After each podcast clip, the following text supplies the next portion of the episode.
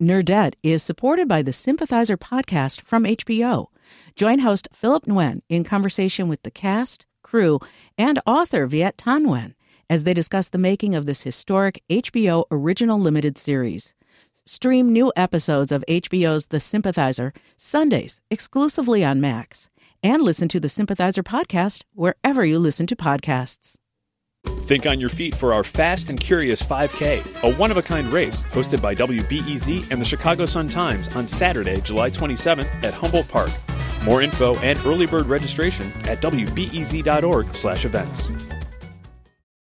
Hey there, Greta here. We are on vacation this week and we were thinking about what we should air over the break and we were like, why not replay one of the greatest Nerdette episodes of all time? So here you go from all the way back in August of 2017. Geez, that is almost three years. Here's me, co-host emeritus Tricia Bobeda, and a whole bunch of bassoons. From WBEZ Chicago, this is Nerdette. I'm Tricia Bobeda. And I'm Greta Johnson, and this week's episode is all about the nerdiest instrument in the symphony orchestra. Oh, uh, the sousaphone, That's pretty good, but nerdier. the French horn, Also nerdy, but nerdier. um, tuba. Tuba is pretty nerdy, but also gets credit for marching band. So I think this instrument is still nerdier than the tuba. All right, I give up. All right, here's a hint.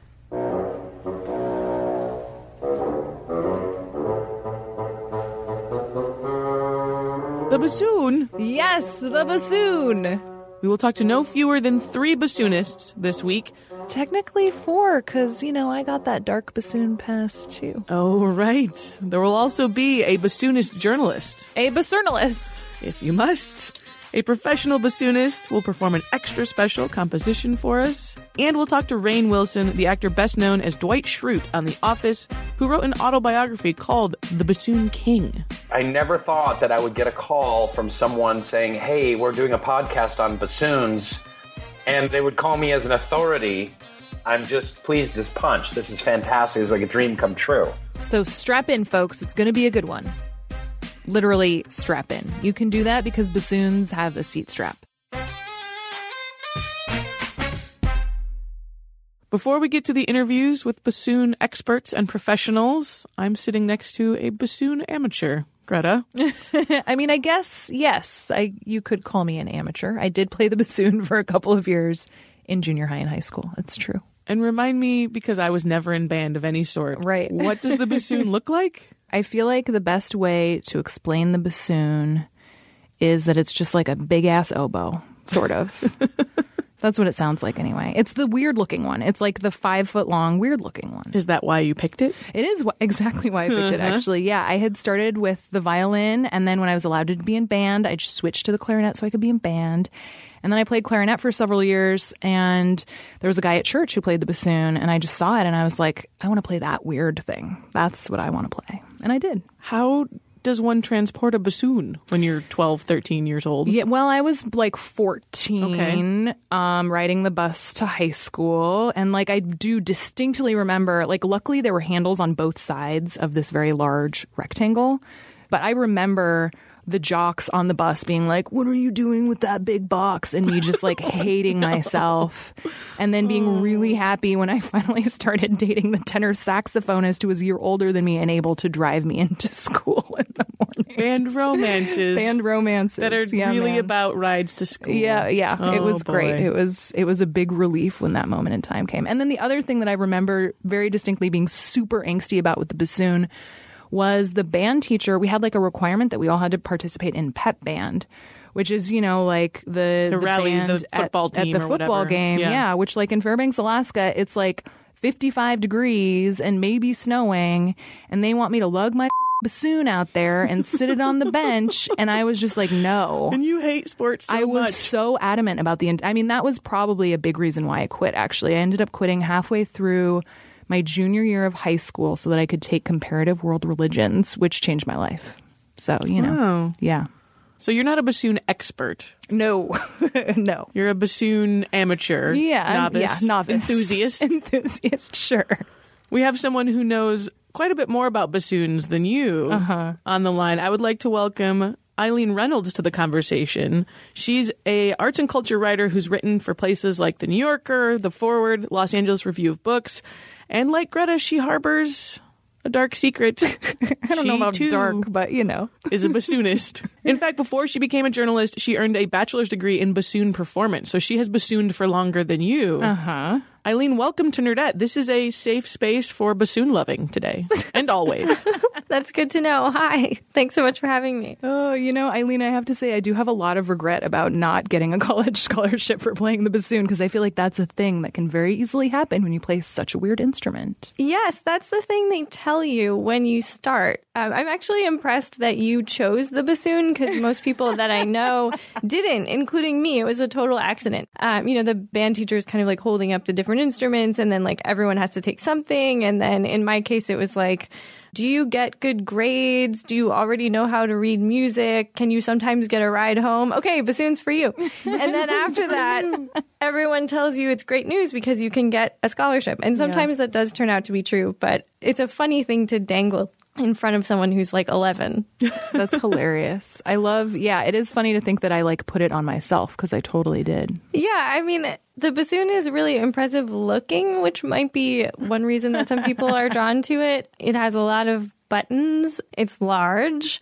Um, it has like a a little metal piece that comes out that's called the bocal, which is kind of fun to look at. So there's there's a lot to recommend it also. So, do you think in general, people inherently don't take this thing seriously, right? Yeah, I mean, a lot of people have called it like the Rodney Dangerfield of instruments. Like it, it Gets no respect. Respect.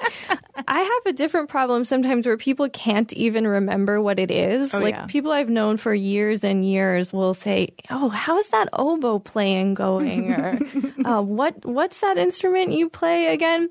So that's one thing. But then there's also this sort of clown of the orchestra idea, which I'm still not totally sure where it comes from. There's a great Leonard Bernstein lecture where he talks about this, and he he's like, I don't really know where this comes from. I think it's kind of gloomy, which I would agree with in some cases. Um, there's this piece called The Sorcerer's Apprentice, which features bassoon prominently, and that's used in Fantasia, which you probably remember is like Mickey Mouse with these broomsticks and then there's like water and everything gets out of control. And so i think because it's a cartoon it's like oh that's funny. But also it's actually not that funny. It's kind of scary. So i go back to the gloomy idea.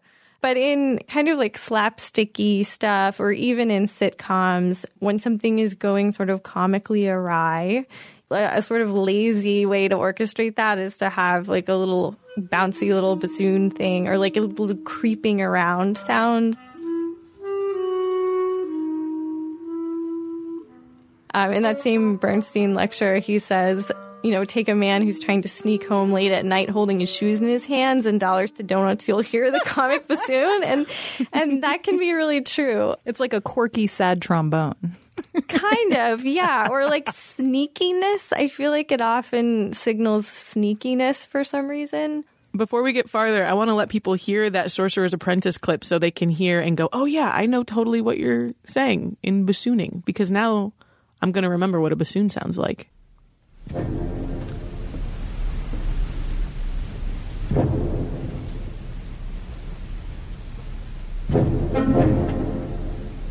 It does sound like sneaking. It's that slow build. So here comes the good part. this part, that's the bassoon. Yep. We're all bobbing our heads over here. A great deal of bobbing.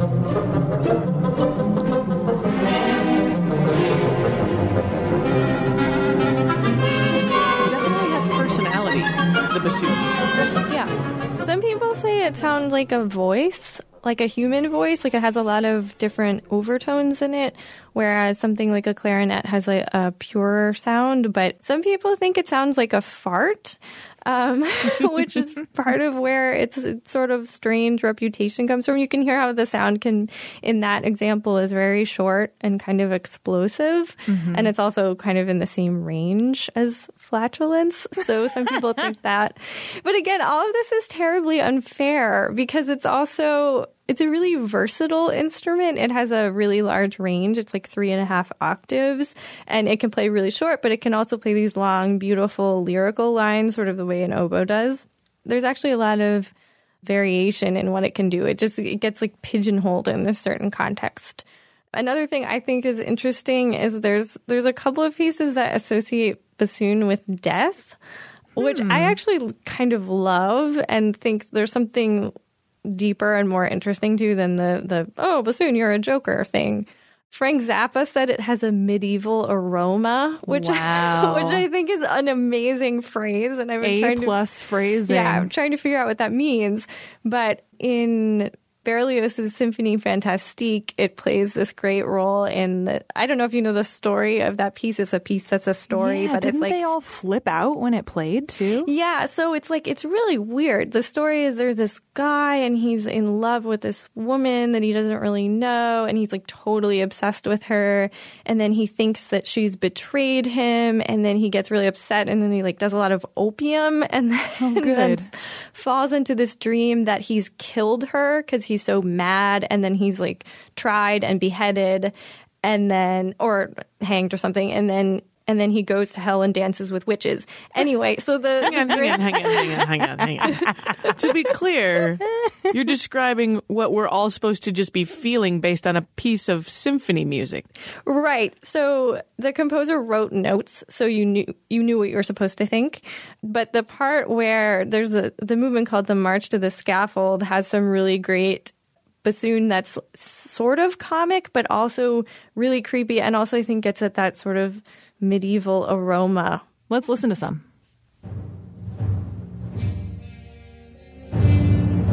This is foreboding. So that's bassoon too, but there's going to be something better.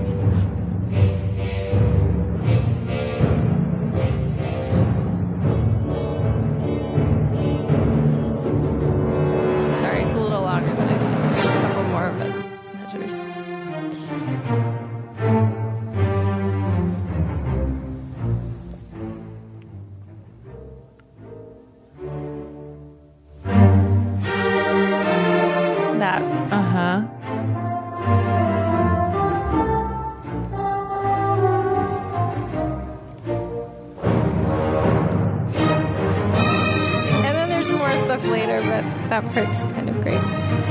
There is something kind of ethereal about it too.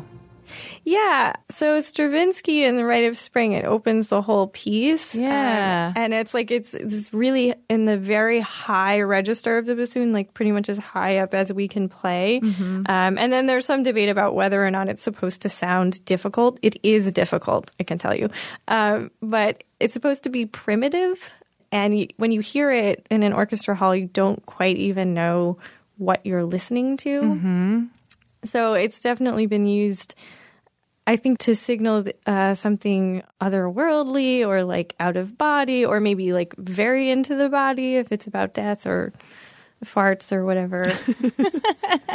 I think maybe the best known bassoon player outside of people who actually know music would be Rainn Wilson, who mm-hmm. people know as Dwight from The Office, who wrote a memoir a few years ago called The Bassoon King yes. and is maybe bringing the bassoon to the mainstream. Is he? so I have a lot of feelings about this.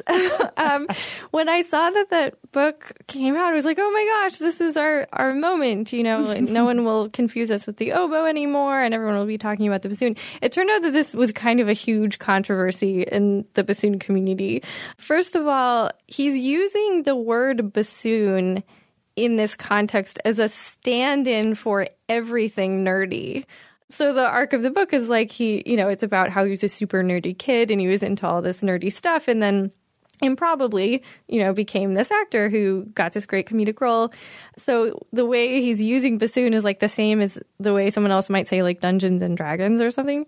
So there's that. And then the way he describes it in the book is he there's like a little passage where he describes it in sort of unfavorable terms that ends up with Uh, it sounds like an anemic donkey with laryngitis, which is which is quite unkind. Rude. But real, really, the thing that got people going was he went on Colbert and did this little sketch where he has a bassoon and he's like with a rock band. Uh, Rainn, I mean, obviously, I love your work. I just had no idea you played the bassoon. Oh, no, no, no. I do more than just play the bassoon, Steve.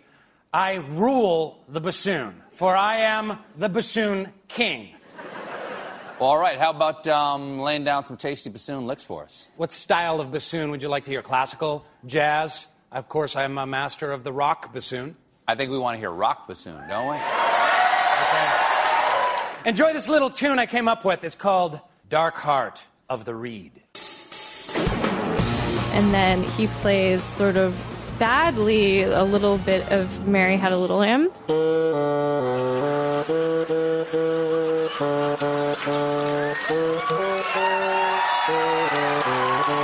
But then he gets up and smashes the bassoon on the floor.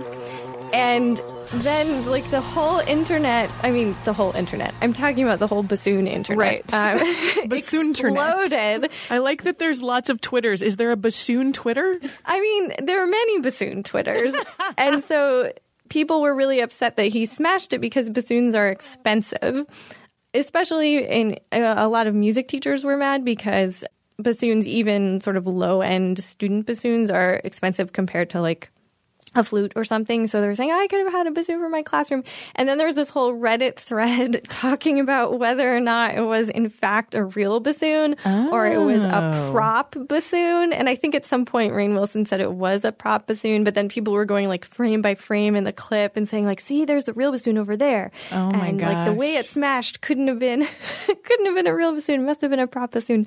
But so yeah, it was a, it was a little bit of a letdown that we thought this was going to be a great bassoon moment for the culture, but then it was kind of just like used as ridicule, and that to make anything of your life, you have to get away from it. But then again, I mean, it is his face with the bassoon on the cover of the book, so he didn't really get away from it. There's no such thing as bad publicity for bassoons, I say. Exactly. Eileen Reynolds, thank you so much for helping us learn about Greta's obsession, the bassoon. My pleasure. Okay, in just a minute, we place a phone call to Rainn Wilson to see what he has to say for himself about this bassoon controversy. You're listening to Nerdette.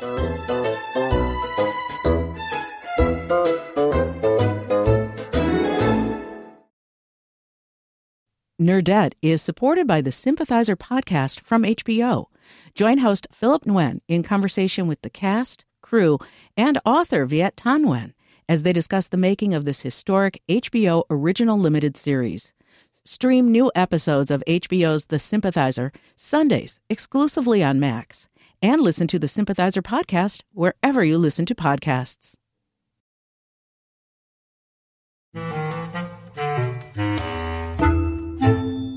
Rainn Wilson, we are very excited to talk with you about bassoons today. Yeah, I, I never thought that I would get a call from someone saying, Hey, we're doing a podcast on bassoons. and they would call me as an authority. I'm just pleased as punch. This is fantastic. It's like a dream come true. Has this really never happened to you before? I find that hard to believe. No one does podcasts on bassoons or double reeds or woodwinds for that matter. Oh man, okay, I'm going to pitch a woodwind podcast to There you go. WBEZ when I Yeah. finish this interview. Woodcast with your host, Clarence Clarinet. Yeah. Oh, this is terrible. Okay, so Rainn, how did you get into the bassoon? I was a, but a lowly clarinetist, but I had my eyes on the saxophone section because the saxophones were so much fun. You know, they um, played um, the Pink Panther theme and they put on sunglasses when they played it, you know, bonum, bonum, bonum. And they were so cool and they could swing their saxophones back and forth while they played. And I was just like, oh man, I want to be a cool saxophone player. So I went to my um, junior high school band teacher. His name was John Law. I'm not kidding, Johnny Law. it was his actual name. And I said, Mr. Law, can I play the saxophone instead of the clarinet? And he said, No, we're full up on saxophones. But you know what would be, you know what's even cooler than the saxophone? You know what the coolest possible instrument is? And I was like, No, what's that? And he's like, The bassoon. and um, I, I got swindled. Basically, I got conned. Yeah, I was about to say. Johnny Law lied to you. He lied. happened. He lied through his teeth. So how do, how long did you end up playing? I started in um, the end of seventh grade, and I played all the way through senior in high school. So five and a half years. But you didn't do it in college. That was one of those everybody was like, "Oh yeah, you could go to college for free if you kept playing that." And I was like, "No, No. I'm good." I got that as well. I was like, oh man, you could be a bassoonist. I was like, how much do they pay professional bassoonists? It's like, you could make $30,000 a year as a bassoonist. No, I didn't. Um, at that point, I had uh, segued from being a band nerd to being a drama nerd. Would you say that was a pretty graceful transition from band nerd to drama nerd? Well, yeah, they, it was. Um, so I wrote a book called The Bassoon King that came out you did. a while ago. Thanks, sorry for the plug. And but I talk about the hierarchy of nerds in there. So I I went all through that hierarchy. I mean, I started at the lowest, which was chess club. Oh, So band nerds are cooler than chess nerds. They're also cooler than Model United Nations nerds, which I also was Model United Nations. but then drama nerds are kind of the king of the nerds because there are actually attractive people in drama. So they kind of trump. And, and occasionally some popular kids actually are drama nerds. so where does debate fall into this? Oh, that's a good question. Right? I was a debate nerd. I lettered in debate and band. I think debate. Oh boy, oh boy. I think it's just under band, but it's very highly respected because you're going to go probably going to go to an Ivy League college or something with all that debate experience. Fair enough. Fair enough. So did Yeah. you did you ever make your own reeds for bassoon? I tried to make my own reeds, but um, I ended up buying the reeds. But I had some reed, I had some double reed disasters. I remember like breaking my reed or it chipped like right before a concert. I'm like, oh, thank God I've got my backup reed. and I took out my backup reed, and my backup reed was chipped or broken or cracked or it had just dried out. it was awful. It was awful. I, I forget what happened. I think I had to have my dad like literally like tear ass in our you know in our Ford Pinto wagon to uh, the local uh, music store and get me some kind of reed at the very last minute. It was crazy. High stakes. Those are high stakes. That's funny because I had a dream just the other day where I was it was a job interview, but it turned out to be a bassoon audition. which is super up on a number of levels. I think because of this bassoon episode, I think it's just been on my mind. But my, ex- my I broke the reed. That was what I did in the dream. I was like, "Oh, Oh. sorry guys, can't do it." The And you didn't have a backup reed, did you? No, You didn't I have a didn't. backup. Nope. So I was off the hook, but it was still a fail. You know those BuzzFeed things like, here's a nightmare scenario that only bassoonists can understand. you know, you click on the thing that always like, only brunettes will understand these tweets or whatever. this is like these are stories that only uh, double readers would really understand. but the other the other thing that was really humiliating, because the original name for the bassoon was the fagotti. Right. So John Law, when I signed up to play the bassoon, and this is late '70s Seattle, suburban working class Seattle, he's like, "Oh, introducing our newest member of the band today, Rainn Wilson is going to be playing the fagotti." and all the kids were like, "Oh my god, I didn't hear the end of it for like a year." Like, uh. "Hey, Rainn, how's your fagotti?" And the amount of jokes, tasteless, homophobic jokes that I was inundated with was out of control. Thanks, John Law. So do you still own a bassoon? I don't own a bassoon, but I've been I've been looking at them Yeah, man, online. they're expensive. They're expensive, and it, and it's one of those things. It's like okay, the, I guess the lowest end ones are like twelve hundred bucks, and then the mid price is like three thousand, and then they go all the way up to like ten thousand. And I'm sure if you were like playing at Carnegie Hall, you'd want a twenty thousand dollar bassoon or something. But I kind of like I don't know the difference between what's the difference really between a twelve hundred dollar bassoon and a three thousand dollar bassoon and a five thousand dollar bassoon. well, I'm pretty sure the twelve hundred dollar bassoon is made out of round Legos. that would be a great Lego kit. That that would Your actually that would actually be really cool. Have you ever thought about learning the Pink Panther theme on bassoon and just being that guy with the sunglasses? just in bass clef. Here's the pathetic thing, though, is that the bassoon looks pretty rad. It looks like, oh, wow, this is fancy and kind of awe inspiring, but it sounds like someone with a cold hawking up a loogie. I mean, it. You can't really do the Pink Panther theme because it's so um, febrile. It's so tiny. The sound is so small. It's like you need to mic a bassoon for it to like have any. It's huge, but it makes it just such a feeble little retchy drawl. You know, it'd be like.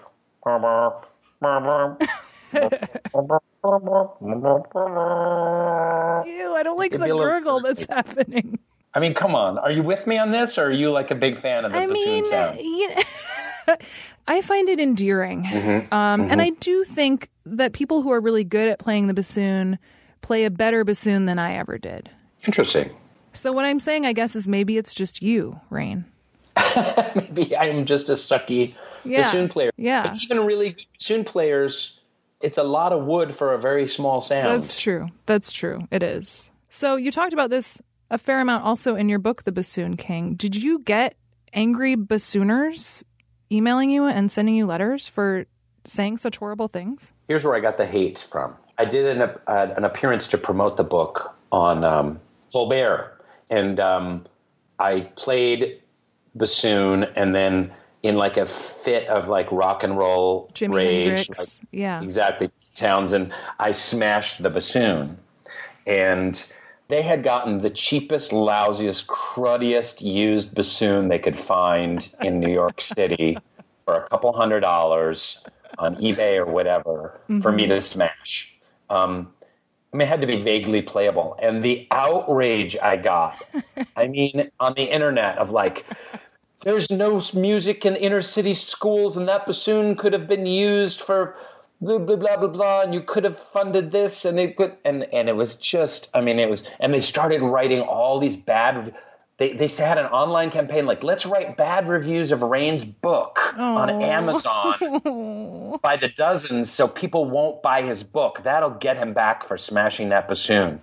And it's it's literally it's the most misguided social justice warriors you've ever heard of in your life. There's Bassoon like Justice Warriors. bassoon justice warriors, you know, the BJJW.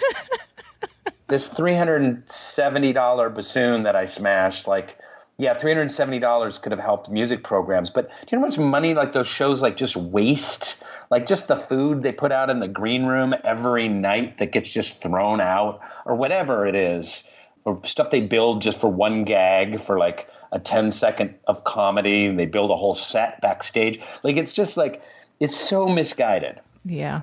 It's funny because we actually we interviewed another bassoon expert and she mentioned that the bassoon internet, she was like bassoon Twitter was pretty upset about that. there was a big They Reddit were. thread about if it was a real bassoon or not. So I'm glad we could at least answer that question for the bassoon justice warriors. It was a barely functional bassoon that could play "Mary Had a Little Lamb" because that's that's kind of all I could get out on it. But yeah, it um, it caused quite a storm. Can I ask you one last question before we let you go? Yes. So we do a thing on our podcast Nerdette where we ask our guests to give our listeners homework. Um, homework? Homework. Seriously? Yeah, man. Um, I think that uh, they've got to listen to Saint-Saëns' Sonata for Bassoon and Piano. Perfect. That's great.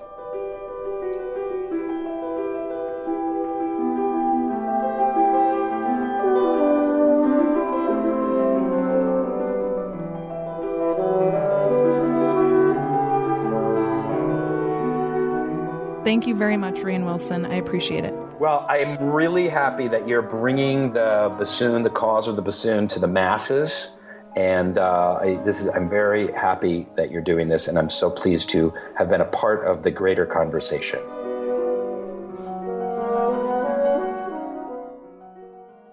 All right, because this episode is all about the bassoon, we have an extra special treat, which is that John Gaudet is here with us now in the performance studio at WBEZ. He's a bassoonist with the Chicago Philharmonic, and he is going to play a very special tune for us.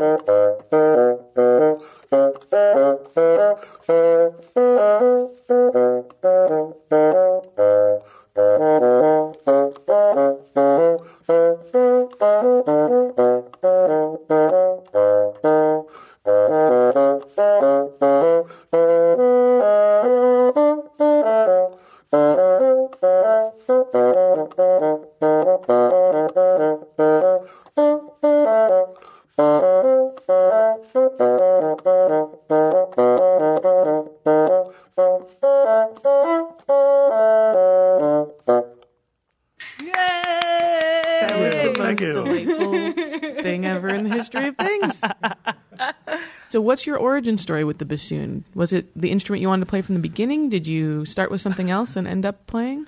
Like most people, I started with something else. I started on the trumpet as a kid. Got braces on my teeth, hurt too much, so I was going to play something temporarily. Still might go back, but probably not.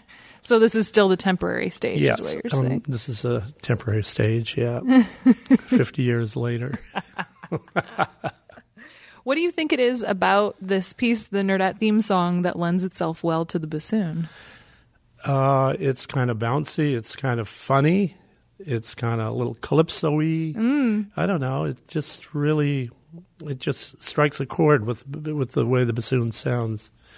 I suppose if you played this on the tuba, it might sound funny too, but not as good as the bassoon. No, clearly not. It's much better on the bassoon than it would be on the tuba, I think. True. John Gaudette, thank you so much for coming on Nerdette. Well, thank you. It's been a pleasure. It's been a lot of fun.